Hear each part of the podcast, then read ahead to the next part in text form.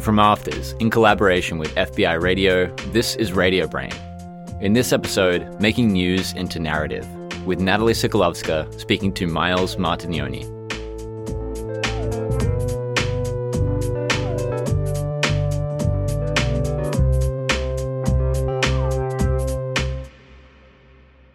Hi, Nat. Hey, Ryan.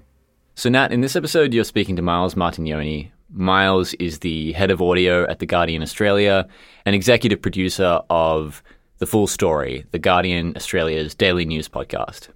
So, a big part of the podcasting landscape is, you know, like documentary style narrative journalism. You know, it's it's really popularized by shows like This American Life and 99% Invisible. And what podcasts like The Full Story, The Daily from the New York Times, and 7am are doing is taking some of those documentary style storytelling techniques and applying them to telling the news.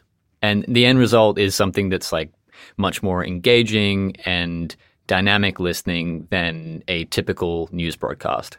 I think it's kind of difficult to grasp the process behind making something like that. So, in this episode, you and Miles go behind the scenes and break down some of the process that goes into making an episode of Full Story. And um, something really interesting as well, you know, about the Hate Factory, which is the episode that we kind of pull apart. He was kind of talking about off the cuff material and off the cuff moments. And that's something that I've, you know, always wondered, you know, how that works.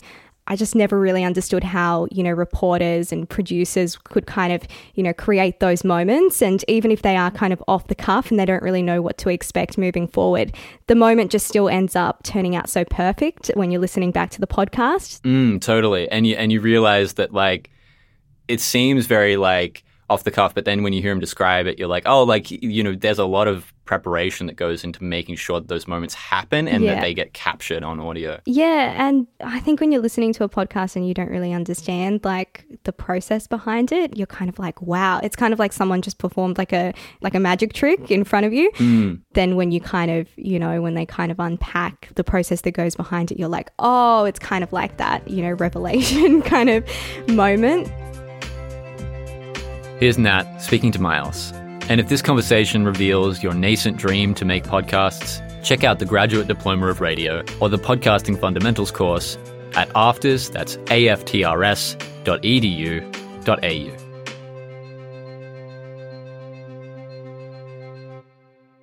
Miles, thanks so much for being on our show. It's my pleasure. Maybe start by telling us how did you kickstart your radio career and what was it that sparked your interest in the industry?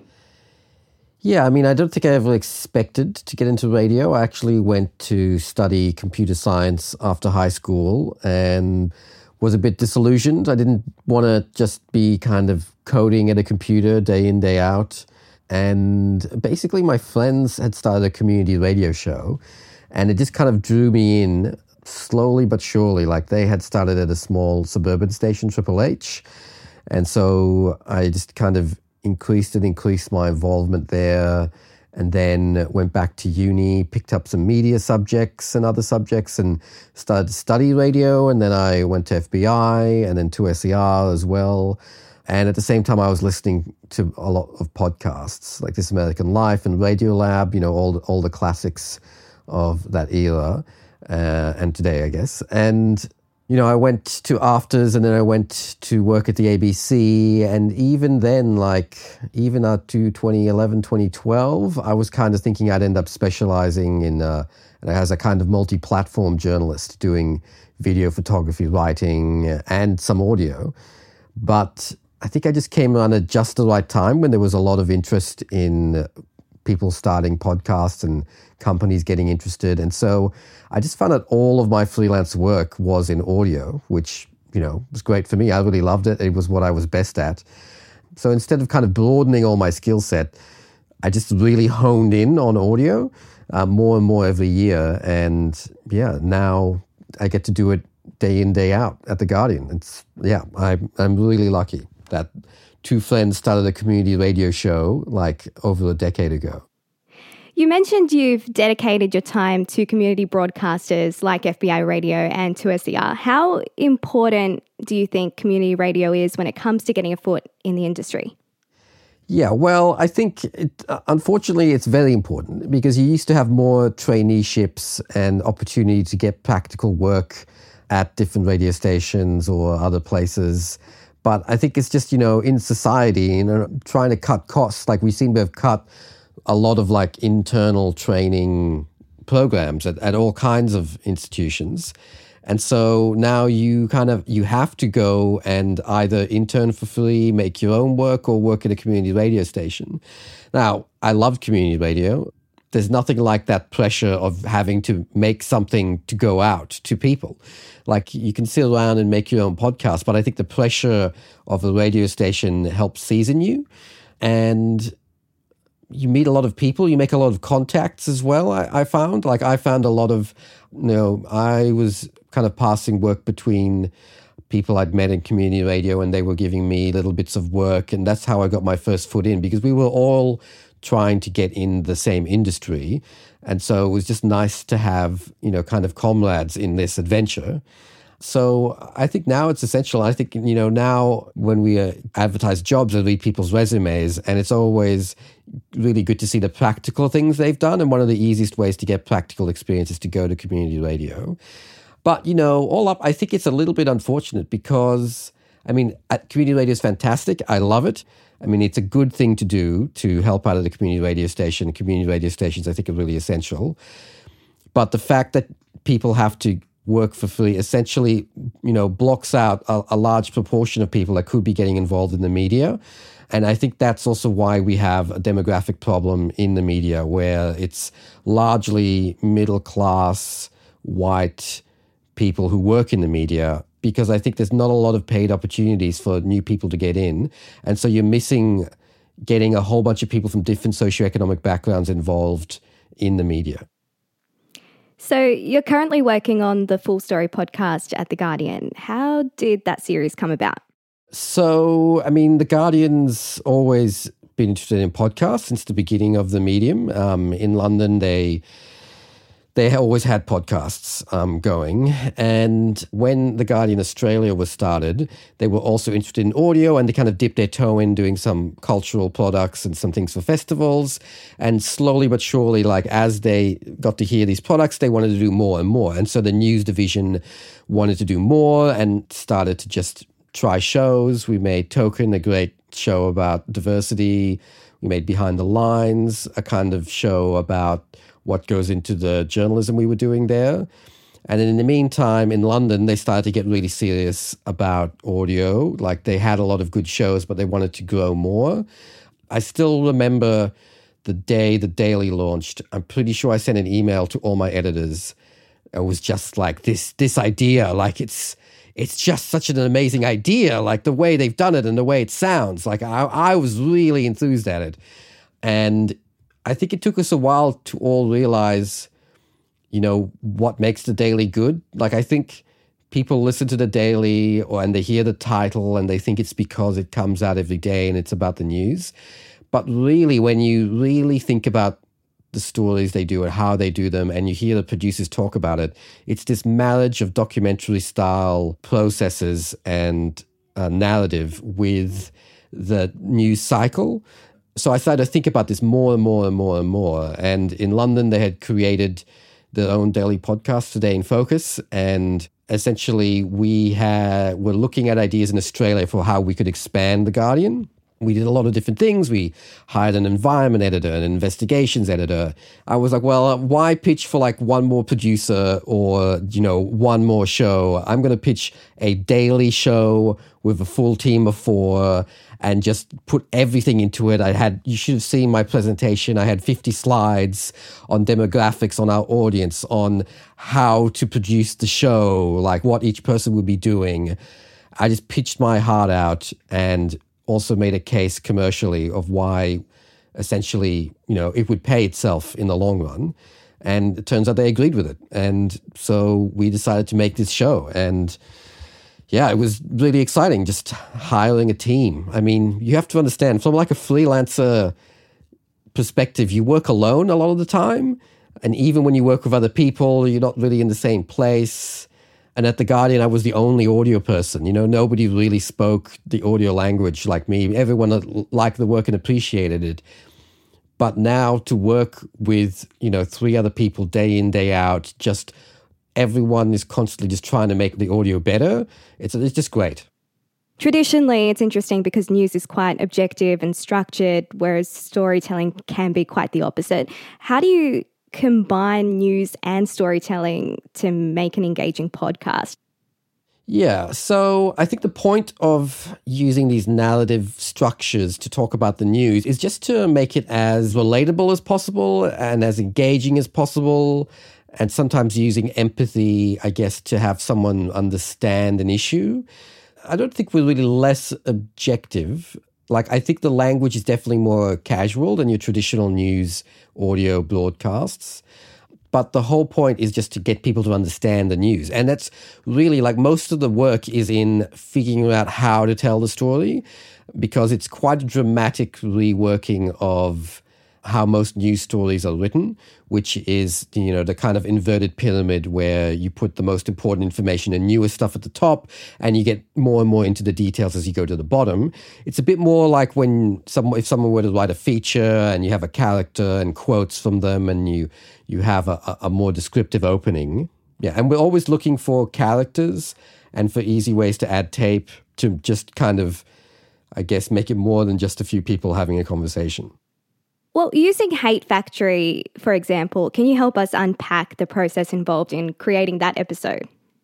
Yeah, this is an interesting one. I was just digging around for the session and it wasn't called Hate Factory, it was just called Chris and Mick because this one was a kind of long running investigation that at first was a bit of a secret investigation. Like, I knew these two reporters were working on something and I kept being told that it would make a great podcast, but I didn't know what it was. So I just helped facilitate interviews, which I wasn't even recording. I would just put them in the booth and they would do it all. And I wouldn't really, they'd walk out and be like, oh, such an amazing interview. And I would just like, I have no idea what was really going on until a bit later on. And then they gave us a, a kind of a full briefing about what the story was about. And then we went through their interviews and tried to figure out how to tell it in a narrative. The, the interesting thing about this story, and maybe we should explain what it's about. It's essentially about how certain groups are coordinating far right, kind of almost propaganda posts uh, globally in Australia, um, overseas in Israel, and in the US, uh, amongst other places. Yeah, let me just uh, share my screen and let me show you. So, when you're trying to tell this a story like this. Like, we're always interested in how we introduce characters and people. What we do is we kind of lay out a structure that we'd like the interview to flow. Like, we have consulted with a reporter, and then we say, well, we want to interview you, but we want to lay out information in this order because people have a tendency to just kind of tell you the whole story in a very early on or move on very quickly. And we need to pace the story out very deliberately. So, our reporters who we work with are kind of in on the structure we're going to go, but we try and have a natural conversation because, you know, print reporters are, are not, you know, they're not trained to read a script naturally. But we do sometimes coach them to give us lines. And so when we introduce Chris, like this is the line, and we really want him to say basically this exact line. So this story started when I got a tip uh, from someone who had been watching a number of far right Facebook groups here in Australia. And it follows a pretty traditional behind the scenes of journalism structure, which Full Story doesn't often do. But it was such a perfect story where you could follow how the investigation unfolded. But when you listen to the episode, it's actually not 100% true. Let me explain. So, how the investigation happened is they got a tip off they bring together this team. They find out a connection with these groups in Australia to Israel. They analyze this page content. They find these links back to these websites. They use the websites to identify who's behind it all. And then they contact a bunch of admins of Facebook pages to kind of confirm what they found out. And then they contact the person behind it all. But when we look at the story, that's not the best way to run it out. So, you know, we can't lie because it's journalism. But essentially we kind of change the order we're presenting the information to you. So in our episode, we introduce an extra mystery, a kind of an extra character, which is only a small part in the feature, but for us is a pivotal turning point. And so they did these amazing interviews with these Facebook admins. We had two of them, and we decided to concentrate on one, where this person kind of slowly dawns upon him what's happening as they're talking to him. Now, in our episode, you are finding out what's happening along with the character but the reporters actually know everything. Like they know who's ultimately behind it already. But we introduced this mystery of this character called Tahila. This is the character the admin knows. And so for the whole first half of our episode, we're talking about Tahila and what they've done. And then at the end of that first half, it kind of turns and it's like, oh, this might not be a real person. Whereas if you just follow the investigation, they already knew all of this but it adds a lot more narrative tension when you follow along with this character who is finding out about all this information and has this revelation. So we really took it and moved parts of the story in order so that the audience would find it out in a more compelling way. What about the off the cuff material? How how did you go about navigating that? So sometimes you kind of have to like coach it out of people in a way, but then you also want to use the natural stuff. So when we when we meet the Facebook page moderator, we use the sound of the phone and all of that kind of stuff to kind of transition us into a scene. And I just love the way he spoke and the natural conversation between him and Mick. So, a really critical part to this investigation was getting in touch with some of the local administrators who run Facebook groups in the US um, who have been co opted into this sort of automated global network. Good evening, Ron DeVito. Hey, Ron, how you going? I'm doing well. Sorry about the. The Australian admins were very reluctant to talk to us. Mm. Not everyone wants to talk to the Guardian, who runs a far right Facebook yes. page. the Americans were remarkably forthcoming, so they were more than eager to chat. Here we go. Hmm. Here we go. Here we go. Okay. So Ron is the administrator of a page called Making America First, which is a pro Donald Trump American right wing Facebook page. So we you know we're using all of all of the tropes of how he speaks, but also that moment where Chris and Mick are just amazed at how happy to talk the Americans were. Like a beautiful moment, totally off the cuff, like really like we had to put it in there. But I guess the kind of off the cuff thing I'd like to talk about the most is this moment here. So we've gotten to the almost the end of the story. They've done all the work they can, and all they have to do now is contact the person they think is behind all of it. Um, and I think this is the scene. Did you ever manage to track down Ariel and speak to him? Well, we tried to call him.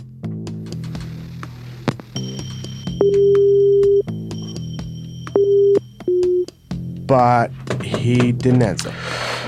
Okay. Right. Okay, here's what we do. So we wrote him an email. Hi, Ariel. My name is Michael McGowan.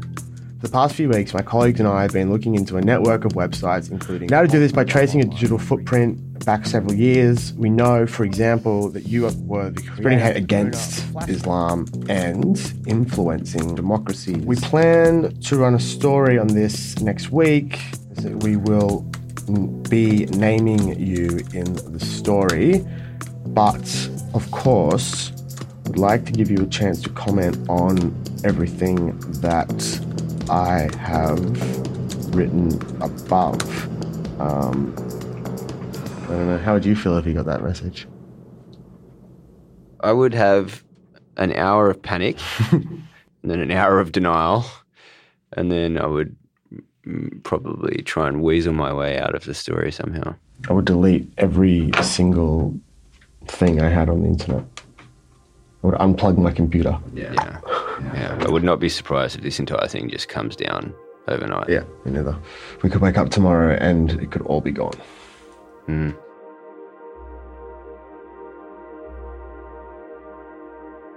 And yeah, they wake up in the morning and it's all gone. but this scene, so I remember this because they were going to call him, and I was about to go home, and I said, no, I should wait.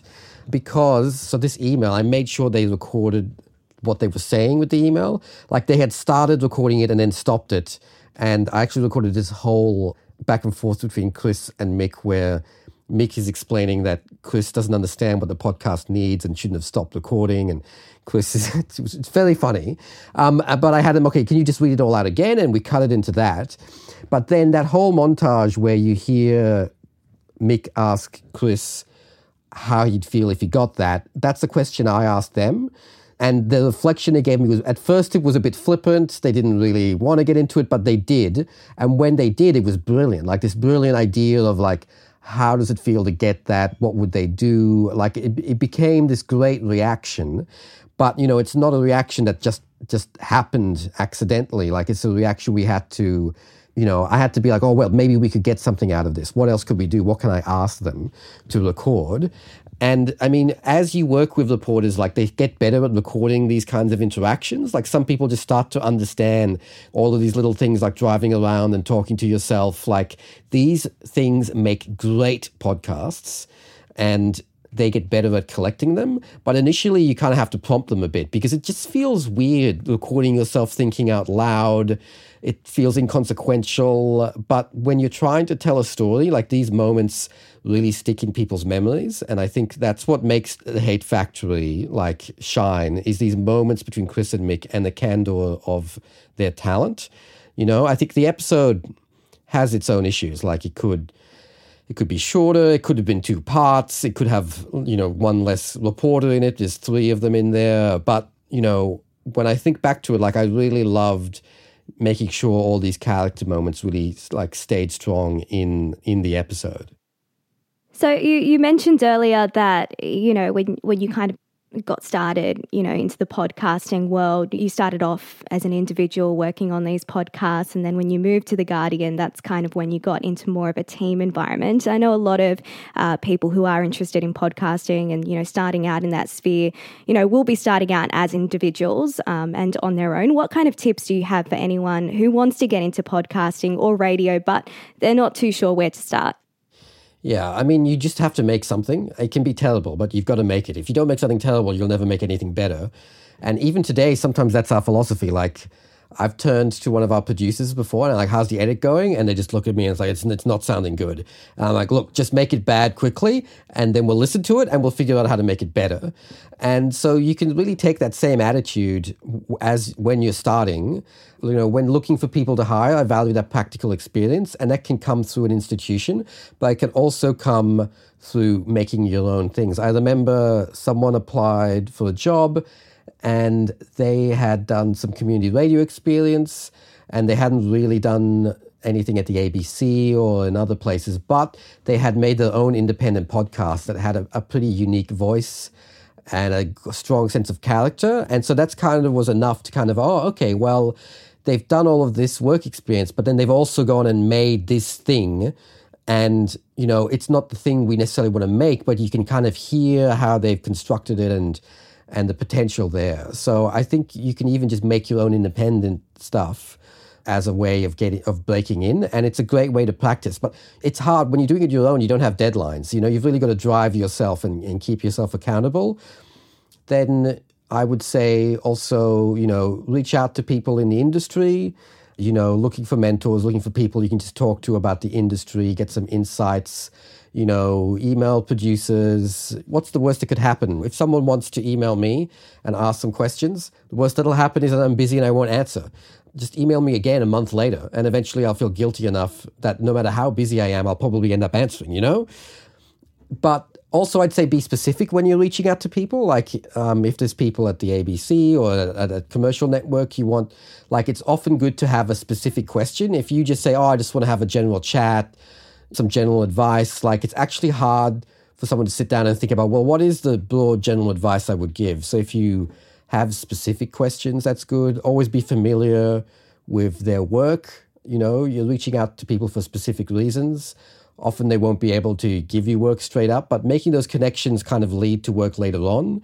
That can be scary to do that. But in the end, you know, you're trying to form connections because the work in this industry, especially at the beginning, it doesn't come from job applications. Like there's not a lot of jobs being advertised. It comes from connections, from scraps of freelance work. But I'd also say applying for a job, even though you're not sure if you can get it, is really good. It puts your resume in front of people. You know, I got my first job at the ABC because I applied for a job I didn't get, but I did very well in the interview. And so that was enough to get their attention, to talk to me more, and then to offer me some freelance work, which then led to a contract. So just apply and keep trying and keep making connections. And I think getting into your community radio station and really thinking about the things you can do that lead to the job that you want. So, you know, when we were looking for roles for Full Story, very, very specific skill set, like this weird narrative and, and engagement with news, meant that, you know, I had plenty of people who were working in like talk radio that applied that had a lot of experience there, but we didn't even interview a lot of them because we ended up talking to people who had experience with news and also in some form of documentary or narrative structure.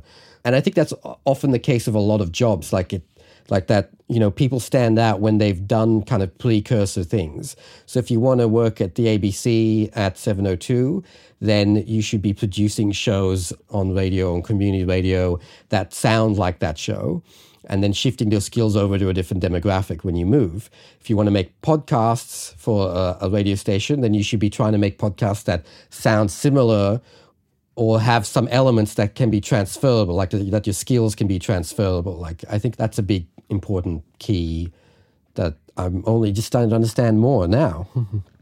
Well, that's the thing. I think it's just a learning process, and you're always learning. I'm always learning now too, you know. And like you know, working in a team, you know, each of the people I work with are much better than me at a lot of different things, you know. And I might have more experience than them overall, but our sound engineers are so much better than music. It just makes me feel like everything I've ever done with music is terrible you know, our other producer is just a master editor, like just cutting down stories so much faster than I could ever do it.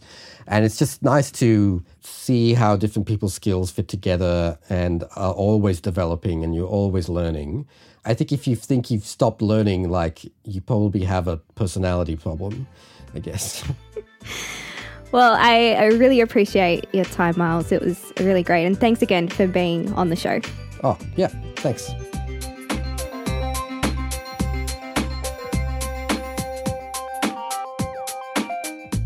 Radio Brain is made by FBI Radio for AFTRS, Australia's premier screen and broadcast school. Enroll now in the Podcasting Fundamentals course on their website, aftrs.edu.au. AFTRS is a sponsor of FBI Radio. This episode was produced by Natalie Sekalovska and me, Ryan Pemberton. Our artwork is designed by Karina Aslikhan. Music by Sound of Picture. Thanks for listening.